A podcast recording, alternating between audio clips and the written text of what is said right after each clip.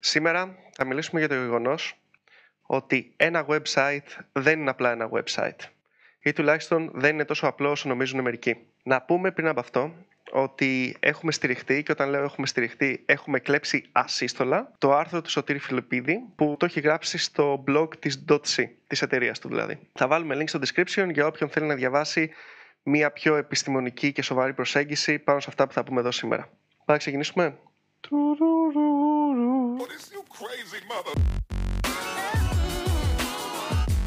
Το τελευταίο καιρό, μερικοί μου φίλοι ξεκίνησαν να φτιάχνουν μερικά sites. Όχι για δουλειά, είναι για δουλειά, αλλά είναι για πανεπιστήμιο. Και αυτά που σου δίνει το ΤΕΙ και το Πανεπιστήμιο και σου λέει φτιάξτε ναι, ναι, ναι, ναι. φτιάξτε ναι, αυτά. μεταπτυχιακά, ιστορίες Ναι, για ναι, ναι. ομάδες μέσω ΤΕΙ κτλ. Πανεπιστήμιο πλέον. Μου ζήτησαν, παιδί μου, ξέρεις κάποιες πληροφορίες ε, για το τι χρειάζεται για να κάνω ένα site. Δηλαδή, ξεκίνησαν αυτοί, κάνα WordPress installation. Ε, το host το είχαν βρει, ήταν ήδη έτοιμο από το Πανεπιστήμιο, οπότε δεν έκαναν κάτι αυτοί στην παραμετροποίηση, που είναι ένα πολύ μεγάλο κομμάτι που θα αναφέρουμε σήμερα. Και κατάλαβα πραγματικά ότι όσο του ανέλεγε τι πληροφορίες αυτές, δεν είναι τόσο απλό να περιγράψει σε κάποιον τι πρέπει να κάνει για να κάνει ένα, ένα site. Ναι, ναι, δηλαδή, και δεν είναι προετοιμασμένοι πολύ. Δηλαδή, όταν, όταν πάνε να κάνουν το πρώτο του site, δεν είναι προετοιμασμένοι για το τι, τι θα Σίγουρα. συναντήσουν. Και ειδικά είναι επαγγελματικά για, για πελάτη αυτό το πράγμα. Ναι, ναι, ναι, ναι. Είναι πραγματικά το. Θα κάνω απλά ένα site παρουσίαση. Ένα, απλά ένα site παρουσίαση θέλω. Δεν θέλω κάτι ιδιαίτερο. ναι, ναι. Μέχρι το σημείο το οποίο αυτό το site παίζει και ε, προφανώς έτσι έχει αποτέλεσμα. Δηλαδή φέρνει πελάτες, έχει ένα σκοπό, κάνει κάτι. Έχει πολύ μεγάλο gap μέχρι να φτάσει στο σημείο που αυτό το site είναι χρήσιμο. Πρώτα απ' όλα να πούμε ότι έχουμε workshops που ξεκινάνε από τον Νοέμβριο. Αν έχει, ήρθ- αν έχει έρθει ήδη ο Νοέμβριος, τότε πήγαινε στο description. Έχουμε link με όλη τη λίστα με τα workshops που έχουμε, δηλαδή ποιο είναι το επόμενο workshop και ποιο workshop έχασες. Το Νοέμβριο ξεκινάμε με workshop σε React. Είναι ένα beginners workshop, αλλά θα είναι ένα δύσκολο beginners workshop. Αυτό το λέμε γιατί θέλουμε να σας, εξπι- θέλουμε να σας πούμε ότι θα μάθετε. Τώρα, το πόσο όλα αυτά θα τα αξιοποιήσετε είναι δικό σας θέμα, αλλά σας εγγυόμαστε πραγματικά ότι θα μάθετε. Και να ξεκινήσουμε να μπούμε τέτοιο, να μπούμε στο θέμα. Ακούς πάρα πολύ συχνά από τους πελάτες, από έναν πελάτη ρε παιδί μου, τη φράση ότι γιατί είναι τόσο ακριβό, που συνήθως συνοδεύεται από, το, από τη φράση είναι απλά μία σελίδα. Και αυτό που ισχυριζόμαστε εμείς και ο περισσότερος επαγγελματικός χώρος είναι ότι τίποτα δεν είναι απλά μία σελίδα. Επίσης, μαζί με το είναι πολύ ακριβό και προσπαθούν να γίνουν και παζάρια του να κόψεις πράγματα. Άμα π.χ. δεν κάνω αυτό το, το, τρόπο, το πράγμα, πώς το θα. Α, ναι, ναι, εντάξει. είναι αυτό κλασικό γι' αυτό. Αυτό είναι, αυτό είναι κλασικό. Και έχουμε κάνει ένα βίντεο για την κοστολόγηση. Πώς να, άμα είστε τουλάχιστον αρχάριος ή και όχι. Ε, τώρα κάπου Από εδώ. πάνω είναι. Έχουμε δώσει μια δική μας οπτική κοστολόγησης και πώς κοστολογούμε εμείς site που φτιάχνουμε. Να ξεκινήσω όμως με ένα τέτοιο, να ξεκινήσω λίγο με ένα παράδειγμα. Με, όχι με ένα παράδειγμα, με μια σκέψη που έχω. Ότι υπά- υπάρχει ένα φοβερό πράγμα στον χώρο της πληροφορικής και στον χώρο του προγραμματισμού γενικότερα. Δεν υπάρχει όριο στο τι μπορείς να φτιάξεις. Δηλαδή, δεν, υπ- δεν υπάρχει κάποιο νομικό πλαίσιο Πλέον. που να σε αναγκάζει. Όχι, δεν υπάρχει. Ε, Ε, μπο- μπορεί κάποια στιγμή μελλοντικά, ελπίζω να μην γίνει, θα είναι πολύ ε, πεσημιστικό μέλλον αυτό το πράγμα, dystopian τελείως. Αλλά το θέμα είναι ότι προς το παρόν δεν σε αναγκάζει κανείς και δεν σου λέει κανείς ότι θα φτιάξει ένα website που θα έχει ξέρω εγώ 300 GB ε, σκληρό δίσκο, μέγιστο ναι. που θα όχι, χρησιμοποιείς αυτή την storage άποψη είναι εκεί. και θα χρησιμοποιεί 64 GB RAM. Δεν υπάρχει κάτι τέτοιο. Όπως υπάρχει σε όλα τα υπόλοιπα επαγγέλματα. Σε όλα τα υπόλοιπα, σε πάρα πολλά επαγγέλματα. Δηλαδή, ο, ο γιατρός δεν μπορεί να γίνει γιατρός έτσι στον μπαμ. Αποφάσισα μία μέρα να γίνω γιατρός. Ο λογιστής δεν μπορεί να πάει να υπογράψει βιβλία έτσι στο άσχετο. Δηλαδή, ακόμα και ο ηλεκτρολόγος. Δεν, δεν, εγώ δεν μπορώ να πάω σε ένα σπίτι και νόμιμα να φτιάξω τις ηλεκτρολογικές εγκαταστάσεις. Απαγορεύεται. Ένας άνθρωπος που πέρασε το condition στο Δημήτρη πρόσφατα του είπε ότι δεν μπορώ να σου βάλω μπρίζα γιατί δεν, είμαι- δεν έχω Ναι, ναι. δίπλωμα ηλεκτρολόγου και αν πάρει φωτιά θα φταίω εγώ. Ακριβώς, ναι. Δηλαδή είναι τόσο. Ε, Είναι, είναι σημαντικό. Όμως, στον χώρο της πληροφορικής αυτό το πράγμα δεν υπάρχει. Το οποίο είναι πολύ καλό. Μάλλον. Όμως, ανοίγει την πόρτα σε αντίστοιχους επαγγελματίες προγραμματιστές που ίσως δεν είναι τόσο επαγγελματίες. Παραδείγματος χάρη, ακούσα παιδί μου, ξέρω εγώ, e-shop με 400 ευρώ. E-shop με 200 ευρώ. Κάτι το οποίο δεν δεν- δεν μπορώ, δεν μπορώ να φανταστώ, ρε παιδί μου, το επίπεδο της εξυπηρέτησης που πρέπει να κάνεις έτσι ώστε τα 200, από τα 200 ευρώ που θα χρεώσεις σε ένα e-shop να βγάλεις λεφτά σαν προγραμματιστής. Δεν, δεν, δεν, μπορώ, να το, δεν μπορώ να το καταλάβω. Κοίτα, να πρέπει να το φτιάξεις, δεν, θα, δεν νομίζω να βγάλεις λεφτά. Δηλαδή, άμα πεις ότι θα χαλάσει κάποιες μέρες ή εβδομάδες για αυτό το πράγμα, Έχει ακρίδα. Εκεί είναι. Κοίτα, κοίτα την ακρίδα. Κοιτούσα Πρέπει να ξαναβάλω το τέτοιο. Δεν κοιτούσε σε μένα και το ξέρεις πολύ Καλά, καλά. κοιτάω εσένα. Μπορώ να καταλάβω τι εννοείς.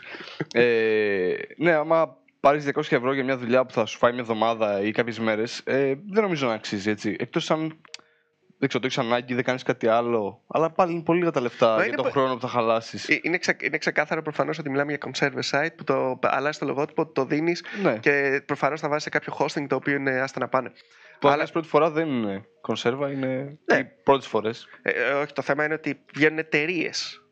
Εταιρείες. Τι γίνεται τώρα, οπότε δημιουργείται αυτή η πιάτσα και όταν εσύ πας και ζητήσεις για ένα e-shop 5 χιλιάρικα, που πραγματικά για μια, επαγγελ... για μια εταιρεία, ρε παιδί μου, τώρα που δουλεύει επαγγελματικά e-shops και θα καλύψει όλα αυτά που θα πούμε εμείς σήμερα, τα 5 χιλιάρικα για ένα e-shop δεν είναι πολλά. Δηλαδή, μπορεί να ακούγονται 5 για, για όλους μας 5 χιλιάρικα είναι πολλά λεφτά. Είναι αρκετά Δεν, λεφτά. δεν τα δίνεις έτσι, αλλά μιλάμε 5 χιλιάρικα για ένα e-shop δεν είναι πολλά λεφτά. Και πάμε να εξηγήσουμε γιατί. Ας ξεκινήσουμε με το εύκολο. Το theming. Τι επιλογές έχουμε; Τι επιλογές έχουμε; Να πάρεις ένα έτοιμο. για Να αρχή. πάρεις ένα έτοιμο. Λοιπόν, έχεις αυτή την επιλογή. Είτε θα πας να πάρεις ένα έτοιμο, Μμμ. είτε θα φτιάξεις Φτιάξεις θα, ένα θα μόνος. φτιάξεις ένα custom theme. Με κάποιο Οκ. base προφανώς, κάτι ίσως ναι. Οτιδήποτε, ναι, δεν έχει σημασία. Μμμ.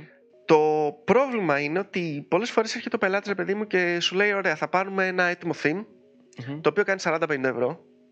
Πας στο theme forest, ας πούμε, βρίσκεις άπειρα themes με 40-50 ευρώ. Και δεν έχει την κατανόηση προφανώς ο πελάτης ότι αυτό το theme, έτσι όπως έχει φτιαχτεί, Θα μείνει δεν έτσι. δέχεται πολλές αλλαγές. Δηλαδή, ε, ε, νομίζω ότι όλοι μας πρέπει να το έχουμε αντιμετωπίσει αυτό κάποια στιγμή. Μας έχει σκάσει ο πελάτης και επιμένει να πάρουμε ένα έτοιμο theme. Και μ, μετά σου λέει: Ωραία, κάνε, άλλαξε και αυτό, πήγαινε το αυτό πιο δεξιά, κάνε το ένα, κάνε το άλλο. Και στο τέλος, πραγματικά, επειδή δεν το έχεις φτιάξει κι εσύ, δηλαδή και, και γάμα τα theme να είναι το άλλο, άμα δεν το έχεις φτιάξει εσύ, τελείωσε. Δεν, μπο- δεν, μπορείς να- δεν μπορείς να- δηλαδή, οι αλλαγές είναι πολύ περιορισμένες. Και στο τέλος, άμα του ζητήσεις εσύ του πελάτη ε, λεφτά για να το αλλάξεις, ο πελάτης θα έχει χάσει τόσα λεφτά όσο να το έφτιαχνε εσύ από την αρχή. Δηλαδή, π.χ., αν το να κάνει να φτιάξεις ένα θύμα από την αρχή, ένα απλό theme, ρε παιδί μου, με ό,τι χρειάζεται. Θα πάρεις 500 με 1000 ευρώ. Θα πάρεις γιατί 500 με 1000 ευρώ, Γιατί θα κάτσεις να δουλέψεις, παιδί μου, 20-30 ώρες. Λέω εγώ τώρα ένα αριθμό.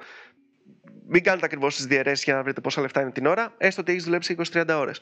Αν μετά δουλέψεις 20-30 ώρες για να κάνεις όλες αυτές τις αλλαγές, είναι το ένα και το αυτό, και συν ότι έχεις ένα theme το οποίο σου είναι πολύ δύσκολο να το επεκτείνεις. Όμως είναι και το τι θες να κάνεις πάντα έτσι. Το να κάτσεις να γράψεις ένα theme ε, είναι μεγάλο. Ναι. Δηλαδή, ειδικά για κάποιον που δεν ξέρει ή που δεν ξέρει καλά, δεν είναι τόσο απλό το να σκεφτείς τα πάντα. Και πάντα πρέπει να σκεφτόμαστε το τι θέλω να πετύχουμε αυτό το πράγμα. Όπως και με το e-shop, το 5.000 ευρώ e-shop, προφανώς σημαίνει ότι η εταιρεία θα έχει κέρδος το e-shop. Αν θες να δοκιμάσεις κάτι, να δεις είναι, το- είναι το πρώτο σου e-shop κτλ., μπορεί να μην αξίζει να δώσεις λεφτά. Ναι, ναι. Δηλαδή, πάντα ότι. Σίγουρα, σίγουρα. Όχι, Είναι και ε, αυτό, αυτό είναι στο value πριν. ε, εννοείται. τι θες να πετύχεις. Εννοείται και μ, αυτό που θέλουμε να πούμε σήμερα δεν είναι ότι το ένα είναι κακό. Καλά, 200 ευρώ e-shop είναι κακό. Η δουλειά αλλά- που θα πάρεις θα Ναι, είναι. ναι. Αλλά μ, ε, έστω ότι έχεις ένα website το οποίο κοστίζει 1000 ευρώ και ένα άλλο που κοστίζει 5.000 ευρώ.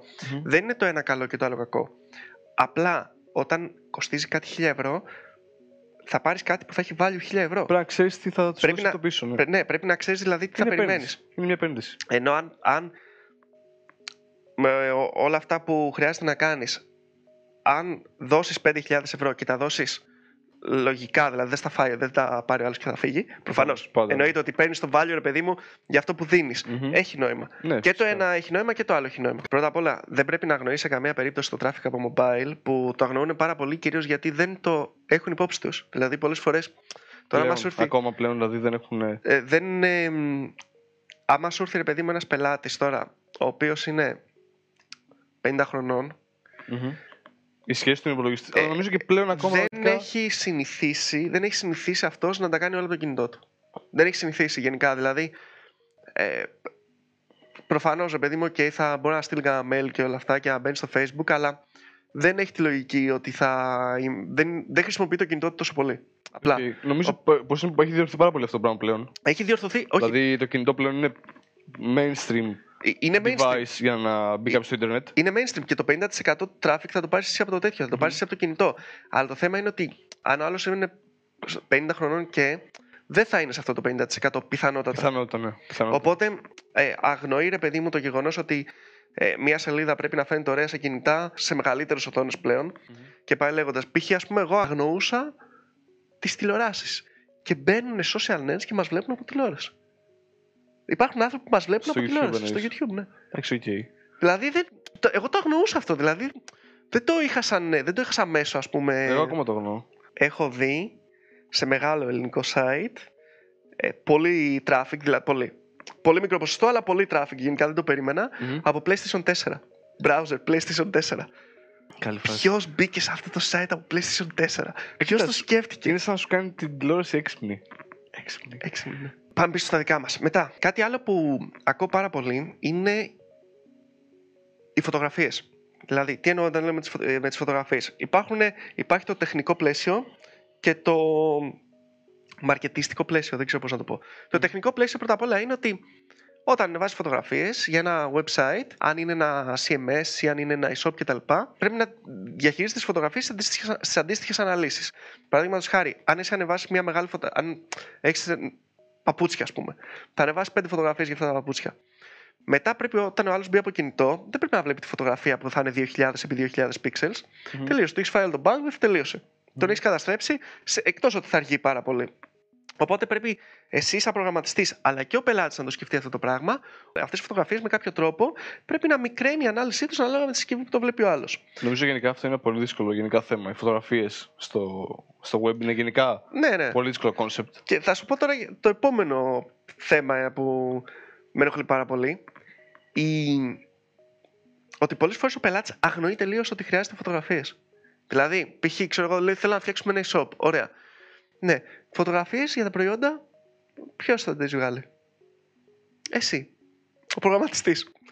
Ναι, εγώ είμαι προγραμματιστής, δεν είμαι φωτογράφος. Θες να, σου- θες να φέρουμε ένα φωτογράφο που πληρώνεται 50 ευρώ την ώρα να έρθει να σου φωτογραφίσει τα προϊόντα; Αυτό το πράγμα το έχω αντιμετωπίσει πολλές φορές. Φυσικά δεν ήμουν ποτέ τόσο αγενής σε κάποιον από τους πελάτες μου, αλλά το έχω αντιμετωπίσει πάρα πολλές φορές. Και Ναι, είναι και αυτό σημαντικό. Το, το content που θα έχεις είναι, είναι πολύ σημαντικό. μέχρι εδώ είμαστε καλά. Ε, το πείθιζε, παιδί μου, του λες: Α, εκτός όταν ο πελάτης είναι φωτογράφος, που μου έχει τύχει και αυτός. Μου έχει τύχει μία φορά είχα πελάτη φωτογράφο, μου είχε στείλει και γράμμα τι φωτογραφίες. Ήμουν πολύ Οπότε ok. δεν ήσασταν, ναι. Πρώτη φορά, πρώτη φορά το είχα, το, το, το είχα πει αυτό το πράγμα. Πρώτη φορά κάποιος μου στέλνει. Είναι πολύ δύσκολο κομμάτι το να βρεις φωτογραφίες και κείμενα. Ναι, ναι. Γιατί τα κείμενα δεν είναι κάτι εύκολο. Και να μετά γραφτούν σου φωνές. στέλνει, σου στέλνει φωτογραφίες οι οποίες πραγματικά τις βάζεις πάνω στο site και δεν βλέπονται. Δηλαδή σου χαλάνε τελείως το site. Έχω νομίζω άπειρες εμπειρίες από φωτογραφίες από Facebook, Ναι. από. Και το Και δεν. Να το εξηγώ ότι δεν, εμένα δεν με νοιάζει κατά κάποιο τρόπο. Εγώ παίρνω κάποια λεφτά, θα το κάνω. Αυτό θα φαίνεται άσχημο. αν εσύ δεν σε ενδιαφέρει, πραγματικά εμένα δεν με ενδιαφέρει. Αυτή η δουλειά μου δεν την ποτέ κανείς. Δεν το παρουσιάζω κάπου τα sites που έχω κάνει. Είναι το set που κάνει πάρω PlayStation 4. δεν με ενδιαφέρει. το, το κάνω όσο πιο σο- σοβαρά μπορώ, κάνω τα πάντα όσο καλύτερα μπορώ. Αλλά η φωτογραφία είναι κάτι που πρέπει να σε ενδιαφέρει, όχι εμένα. Ναι, εγώ ναι. θα την κάνω να παίζει γρήγορα, να παίζει καλά στο κινητό, αλλά εσύ, εσύ πρέπει να διαλέξεις τη φωτογραφία. Αν δεν καταλαβαίνεις, εγώ θα πάρω πάλι PlayStation 4. δεν με ενδιαφέρει. Πάντως αυτό δεν είναι μόνο το, το, δεν είναι μόνο η εμφάνιση, γιατί αν ψάξετε στο Ιντερνετ θα βρείτε πάρα πολλές έρευνες οι οποίες δείχνουν από πολύ μεγάλες πολύ μεγάλες εταιρείες ότι μειώνοντας λίγο το response time, μιλάμε για millisecond, 100 millisecond, 200 millisecond, ανέβηκαν οι πωλήσεις, ανέβηκε το sign. Ναι, ναι. Μπορεί να πεις πριν και το performance, αλλά πραγματικά το performance στο web, ένας χρήστης απλά θα φύγει. Δεν θα κάτσει να περιμένει να φορτώσει τη σελίδα σου ναι, ναι. το e-shop σου. Όταν π.χ. είναι στο Scrooge και έχει βρει 10 e-shops από το κινητό του και θα ανοίξει το δικό σου και θα κάνει 5, 6, 7 δευτερόλεπτα για να ανοίξει, δεν θα ανοίξει το δικό σου shop. Καλά, Θα ναι. πάει απευθεία στο επόμενο, να κάνει πίσω, σε χρέωσε ήδη. Τελείωσες. Ναι, και ναι. πάει στο επόμενο που θα ανοίξεις κανονικά. Δηλαδή ε, δεν είναι απλά. Χάνεις πράτη έτσι. Οπότε για αυτό το λόγο CSS και JavaScript να μην ξεχνάμε ότι πρέπει να γίνονται minified ανά πάσα στιγμή και gzipped. Το gzip το κάνεις από τον HTTP server. Το minification ενδεχομένως είτε να το υποστηρίζεις το CMS που έχεις είτε με κάποιο plugin είτε να χρειαστεί να φτιάξεις εσύ κάποιο gulp ή Κάποιο κάτι pipeline. αντίστοιχο, κάποιο Asset σκουτάκι pipeline, ναι. για να δουλέψει. Λοιπόν, μετά. Το ε, GZIP θε- βασικά θα να αναφέρει λίγο παραπάνω. Είναι compression στο. Α, ναι, είναι compression. Το, ναι. Απλά είναι, αν ψάξει τη GZIP, είναι, κάνει compression στη σελίδα που στέλνει για να έχει μικρότερο μέγεθος. Ναι, ξέρεις, ε, Και αν δείτε και στις βιβλιοθήκες, πιο πολλές έχει gzipped version. Σου λέει πόσο είναι gzipped και πόσο είναι όχι κανονικά. minified. Όχι Gzip. Και Gzip. Σου λέει ότι, παιδί μου, ε, άμα δεις σε πολλές βιβλιοθήκε, Α, σου λέει πώς θα είναι πώς θα Gzip. είναι Gzip. Ναι. Α, ναι, για γιατί να δεν μπορώ να το ξέρεις, ξέρω. γιατί αυτό θα είναι. Είναι βασικό να ξέρεις πώς είναι Gzip, γιατί είναι. Και υπάρχουν δύο ακόμα αλγόριθμοι, αλλά. Δεν θυμάμαι. Πολλές φορές άκουσα από τον πελάτη και έρχεται και σου λέει βάλε Facebook. Και από το βάλε Facebook πρέπει να καταλάβεις εσύ τι σημαίνει. Δηλαδή, Πραγματικά το έχω ακούσει, το έχω ακούσει αυτό το πράγμα πέντε φορές. Όταν λέω πέντε φορές, όχι πέντε φορές από τον ίδιο πελάτη. Ξέρω εγώ, πέ- από πέντε διαφορετικούς πελάτες. Βάλε Facebook. Λοιπόν, Καλή φάση. ε, δεν ξέρω τι είναι το Facebook. Όταν, όταν μου λέει ο πελάτης βάλε Facebook, δεν ξέρω τι εννοεί. Έχει γιατί πολλά κα- νοήματα να σκεφτείς. κάθε φορά είναι διαφορετικό. να κάνει like στη σελίδα μου, να κάνει share. Με τα tags. Όχι, κυρίως κυρίως είναι share. Να κάνεις Αλλά- share. Οκ. Αλλά το θέμα είναι ότι για μένα, ρε παιδί μου, τώρα. Ε, ο, ο, αν δεις από τον πελάτη είναι share. Για μένα όμως έχει πλάκα γιατί όταν μου λένε ε, βάλε Facebook, το πρώτο πράγμα που μου έρχεται στο μυαλό υποσυνείδητα είναι βάλε Facebook login. αυτό μου Ω, έρχεται... θα το πεις και ναι, εσύ, α- αλλά- αυτό μου, είναι το πρώτο που μου έρχεται στο μυαλό, δεν ξέρω γιατί. Εκεί Οκ. είναι το τέτοιο μου, ρε παιδί μου. Το... Εκεί είναι το μυαλό μου συνήθως. Είναι αυτό που μου αρέσει περισσότερο. Οκ. Αλλά κανένας πελάτης δεν θα σου πει κάτι άλλο. Δεν έχω χρήστη, αλλά έβαλα Μπορεί- Facebook login στο site μου. Μπο- Από μόνος του δεν πρόκειται να σου το πει. Αλλά καλό είναι. Ίσως άμα έχεις ένα e-shop, ρε παιδί μου, για να προσκαλέσει χρήστες, Μμμ. καλό είναι να έχεις και ένα Facebook login. Λοιπόν, μετά. Ε, αυτό λέγεται Open Graph, ε, μ, Open Graph το συγκεκριμένο. Π.χ. τι, λέμε- τι εννοούμε όταν λέμε Open Graph. Όταν κάνεις sharing και έχεις ένα άρθρο και το κάνεις αυτό sharing στο Facebook, αμέσως σου βγάζει το Facebook ένα preview. Σου βγάζει μια φωτογραφία και ένα preview. Αυτό δεν βγαίνει μαγικά. Καλά, έχει και το Μπορεί Facebook τρόπους να βγει. να Κάνει το, crawls να το, στα ναι, να το σελίδα. βγάζει μαγικά. Αλλά ο πιο τρόπος είναι να χρησιμοποιήσει κάποια tags Να το πεις ακριβώς τα, τι να τα ψάξεις. οποία λέγονται Open Graph και του λες ρε παιδί μου ότι αυτό είναι η φωτογραφία, αυτό εδώ είναι το κείμενο, αυτό εδώ είναι το description, αυτό εδώ είναι ο τίτλος και διαλέγει το Facebook και φτιάχνει αυτό το preview. Τώρα μ, πρέπει να το έχεις στο μυαλό σου, ειδικά αν φτιάξεις κάποιο shop, αν φτιάξεις κάποιο blog, website Οτιδήποτε νομίζω. και κάτι τέτοιο, ναι, Είναι πρέπει πολύ να, στάνταρ. πρέπει να το έχεις στο μυαλό σου. Δηλαδή, προφανώς θα, σίγουρα θα έχει sharing θα βάλεις, δεν υπάρχει πώς να μην βάλεις. Και δύο πράγματα. Υπάρχουν αρχικά tools που κάνουν generate ε, OG, Open Graph ε, tags που απλά βάζεις τα στοιχεία του site σου και κα- σου κάνουν generate θέλω Twitter, Facebook, Instagram. Ναι, αυτό άμα Είπα. έχεις static. Το θέμα είναι ότι αλλιώς πρέπει να έχεις plugin. Ε, για να βάλεις ουσιαστικά να βρεις τες- τα, ξέρεις, τα ποια tags θες και μετά να κάνεις δυναμικά εσύ άμα έχεις το... Α, ναι, ναι, ναι. Αυτό ναι. εννοώ. Άμα θες να το προγραμματίσεις. Ναι, ναι. Και επίσης το Facebook και όλες αυτές οι πλατφόρμες έχουν κάποιο debugging page στο οποίο μπορεί να βάλεις πάνω ένα link σου και να σου Ναι, πει ναι. τι θα- τι, τι βλέπει ο crawler, να κάνεις reset, να κάνεις αλλαγές κτλ. Δεν πρέπει να ξεχάσεις meta tags γενικότερα. Δηλαδή τα, τα meta tags είναι τα πιο παλιά. Τέλος πάντων, το πιο παλιό SEO. Το παλιό το Μου SEO. αρέσει που το λέω παλιό SEO. Λοιπόν, ε, δηλαδή Το καινούριο ποιο είναι; meta description, ε, το open graph. Κατά τη γνώμη μου. Αυτό είναι το καινούργιο SEO. Anyway. Ωραία, λοιπόν, κάπου εδώ να το λήξουμε το πρώτο μέρος. Νομίζω τελικά είναι πολύ μεγαλύτερο από ό,τι υπολογίζαμε αυτό Ναι, το ναι, ναι, βίντεο. ναι. Θα το κάνουμε δύο μέρη τελικά. Το αποφασίσαμε τώρα. Ναι, Δηλαδή, πραγματικά ήταν πριν 5 δευτερόλεπτα που το αποφασίσαμε. τώρα. Θα συνεχίσουμε με το δεύτερο μέρος με όλα τα υπόλοιπα, το οποίο θα το ανεβάσουμε τις επόμενες μέρες. Λοιπόν, link στο description για το workshop μας το Νοέμβριο. Μην ξεχάσετε να κάνετε like και subscribe.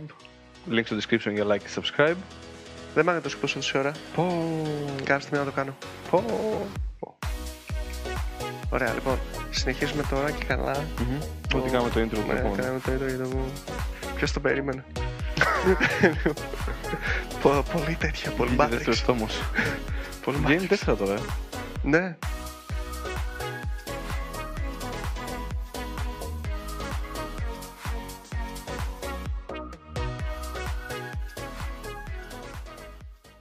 Γεια σας. Συνεχίζουμε με το τι χρειάζεται ένα website και το ότι δεν είναι απλά ένα website βασισμένοι πάντα χωρίς να έχουμε κλέψει ούτε στο ελάχιστο το άρθρο του Σωτήρη Φιλιππίδη, link στο description και στο πρώτο comment για όποιος θέλει να δει μια πιο επιστημονική προσέγγιση για αυτά που λέμε σήμερα και στο προηγούμενο βίντεο που είχαμε κάνει. Link πάλι στο description φαντάζομαι. Link πάλι στο... Στο description. Ναι, link πάλι στο Ωραία. description και θα βάλω και κάτι κάπου εδώ πέρα. Λοιπόν, πάμε να ξεκινήσουμε. Πάμε να ξεκινήσουμε.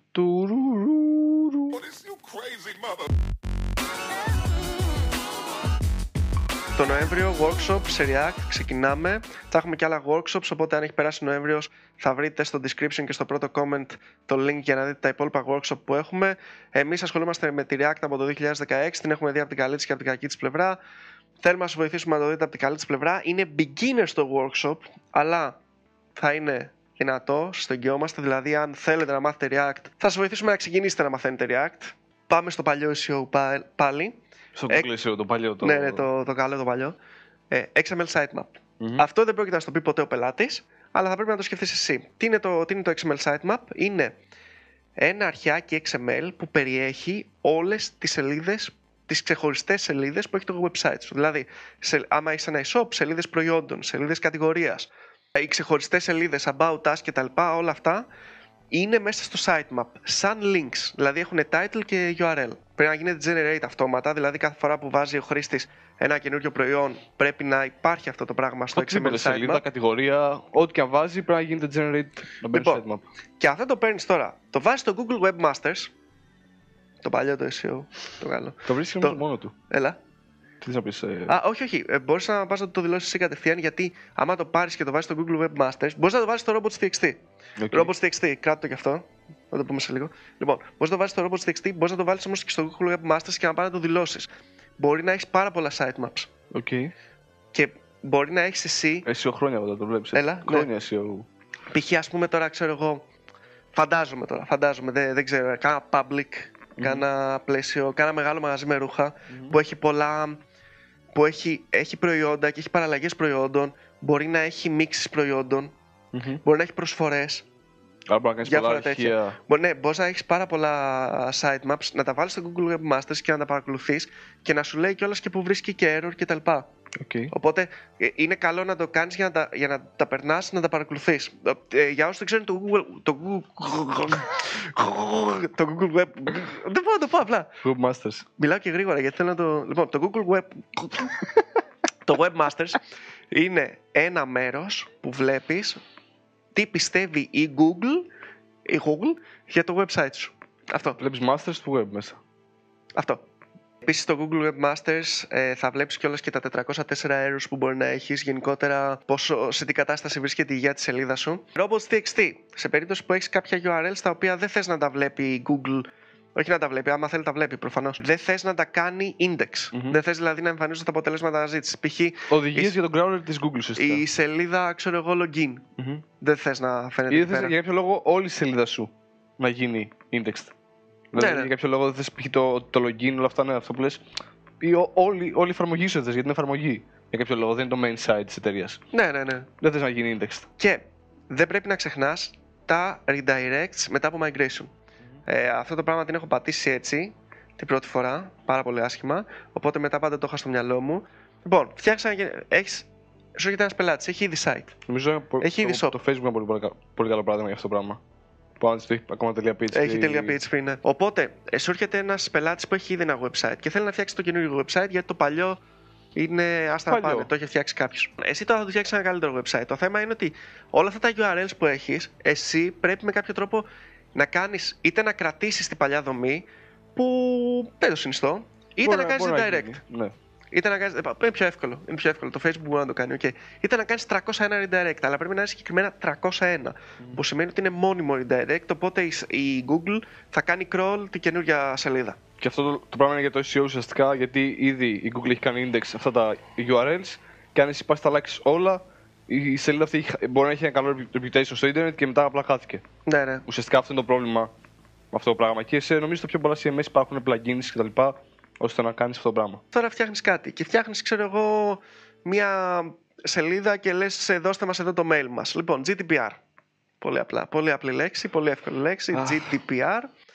Μας έχει βγάλει την Παναγία σε διάφορα σημεία, αλλά οκ, μια χαρά. Πρέπει να το έχεις στο μυαλό σου όταν μαζεύεις προσωπικά δεδομένα, το επίπεδο των προσωπικών δεδομένων που μπορείς να μαζέψεις, που είναι διαφορετικό,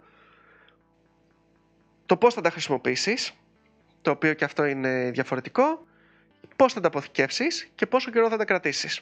Όλα αυτά πρέπει να τα έχεις στο μυαλό σου. Πρέπει να τα έχεις στο μυαλό του και ο πελάτης. Δηλαδή, πρώτα απ' όλα ο πελάτης πρέπει να τα έχει στο μυαλό του και μετά εσύ.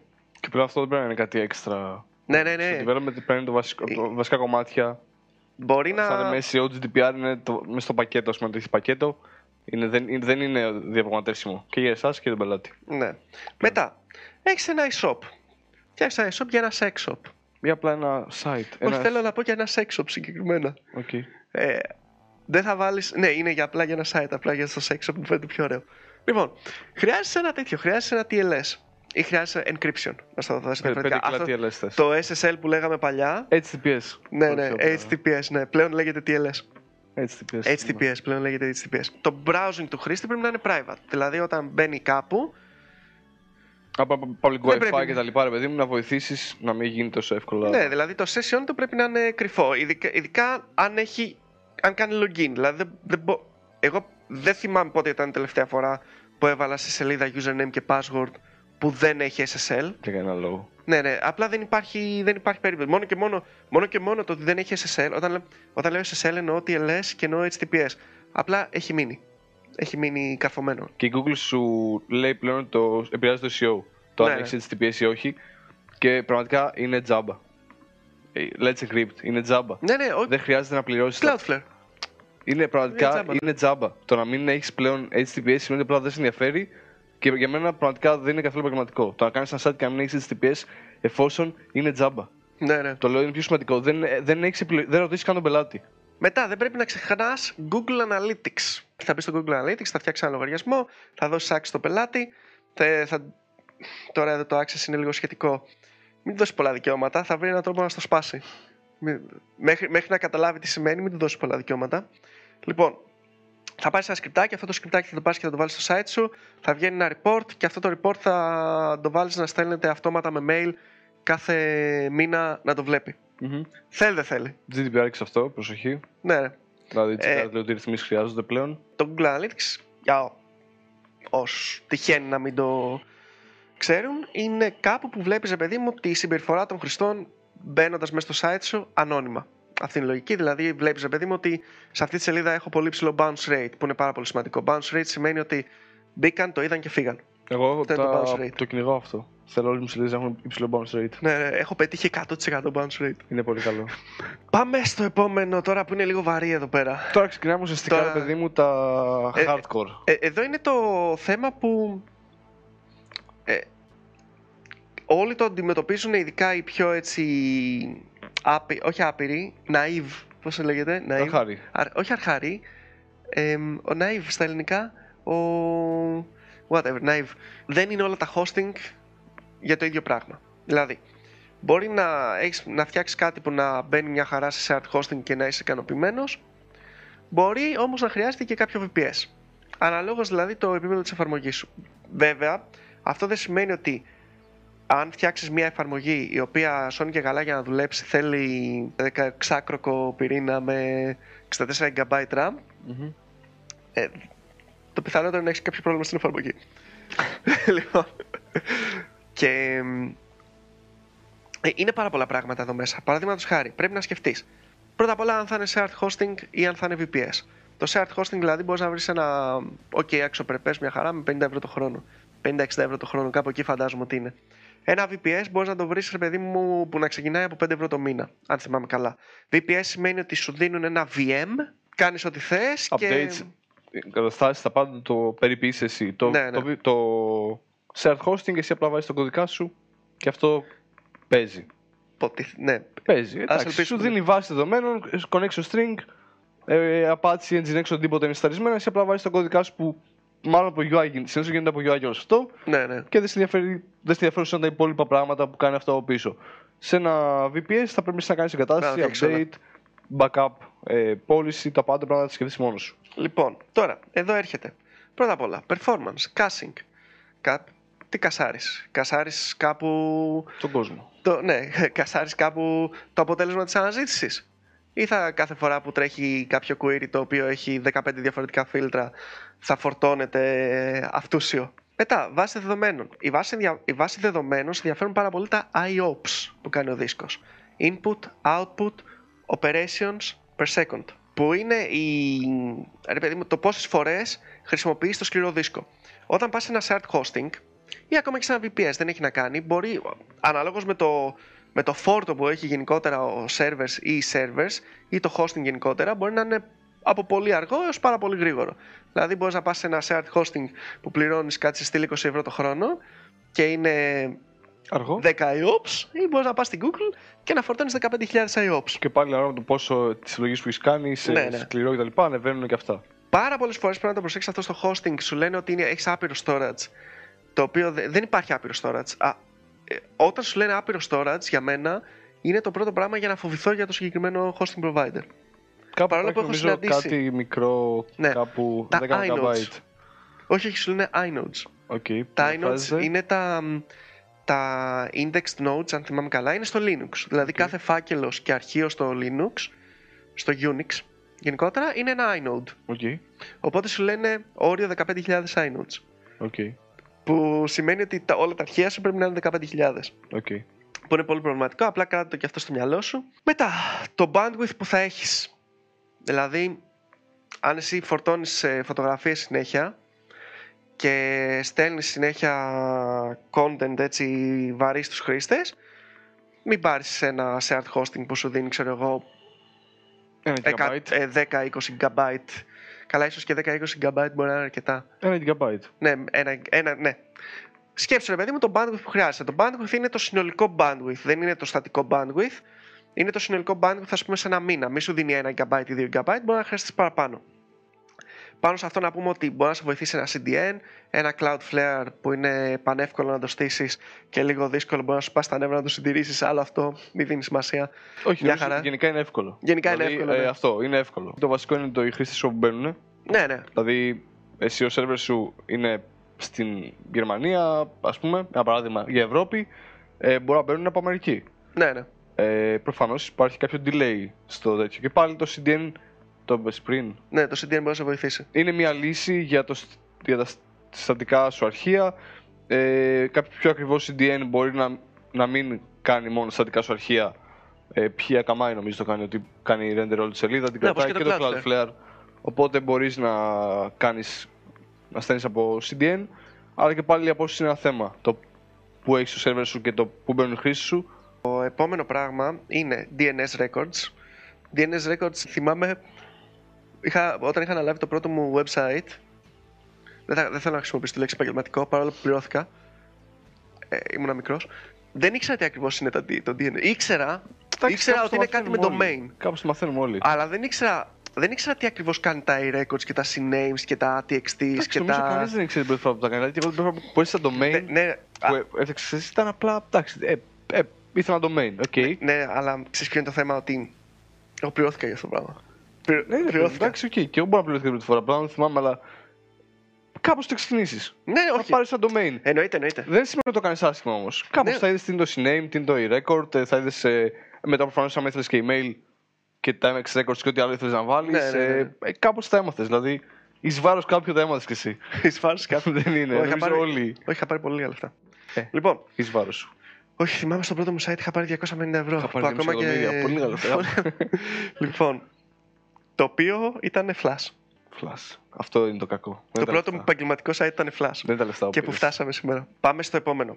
Ε, emails. Ε, Τα email χωρίζονται σε δύο κατηγορίες. Έχεις το SMTP και το Mail Exchange. Το SMTP είναι τα mails τα οποία στέλνονται... Μάλλον, SMTP γενικά είναι ο server που τον χρησιμοποιείς για να στείλεις mail. Μμμ. Που αυτό είναι το ένα κομμάτι. Τώρα, ε, το, τη λογική του SMTP τη χρησιμοποιούμε π.χ. όταν έχεις μια φόρμα στη, στο website σου που στέλνει mail ή όταν βάζει ο χρήστης μια παραγγελία και θες να του, να του στείλεις ένα αυτόματο Κάνει mail, login, θέλω να στείλει email ότι αυτό, θέλω να στείλει κάποιο newsletter, κάτι. new password κτλ. Όλα Οτιδήποτε, αυτά ναι. χρησιμοποιείς ένα SMTP. Ποτέ μην στέλνετε password ή κάτι τέτοιο σε email. Ε, όχι, όχι, αλλαγή password. Αλλαγή ναι, password. ναι, ποτέ μην στέλνετε. Απλά το αναφέρω. Μην το κάνετε. ναι, ναι, ποτέ μην στέλνεις password, απλά στέλνεις ένα link. Και στη βάση πάντα hashed. Και... Καμία σχέση πρέπει να το πω. Ναι, ναι, όχι, καλά, καλά το, έκανες, το καλά. βλέπω. Καλά έκανες. Μετά υπάρχει το mail exchange, το οποίο είναι θέλει ο άλλος να έχει το mail του και να μπορεί να λαμβάνει mail σε αυτό. Info δηλαδή, at socialnerds.gr. Ναι, ή Θάνος Θάνος. ή Θάνος. Τώρα δεν ξέρω πώς κάνουμε δύο Θάνος. ναι, ναι. Μάλλον έχουμε το ίδιο email. και Πρέπει δεν να έχουμε ξέρουμε. το ίδιο. Όχι, έχουμε δύο νομίζω. Έχουμε δύο, ε, οκ. Ε, αλλά προφανώς και τα δύο είναι πολύ σημαντικά και το πρώτο είναι ότι έλα μωρέ, ένας SMTP server είναι θα το είσαι μόνος μου. Α, καλά, ναι. Και δεύτερον, είναι το μεγαλύτερο support που θα κάνεις σε πελάτη. Κατά την άποψή μου. Ναι, ναι, ναι. Γέμισε για κάποιο λόγο, έχεις πάρει από shared ή από το domain σου και έχεις βάλει SMTP από εκεί πέρα. Γέμισε γιατί έχεις 10 MB limit. Ε, δεν παίζει, έχεις μπει blacklist. Ο τύπος έστειλε 2.000 emails και πλέον δεν μπορεί να στείλει emails επειδή όλοι πηγαίνουν σε spam. Ναι, ναι, ναι. Νομίζω είναι το, από τα δυσκολότερα πράγματα για να κάνεις. Οπότε πραγματικά πάρε μια εξωτερική υπηρεσία. Οπότε, ναι, για, αυτό ήθελα να πω. Πρώτα απ' όλα, για SMTP. Το βάρισα λίγο. Βάρισα Πρώτα απ' όλα. Πρώτα απ' όλα, για SMTP.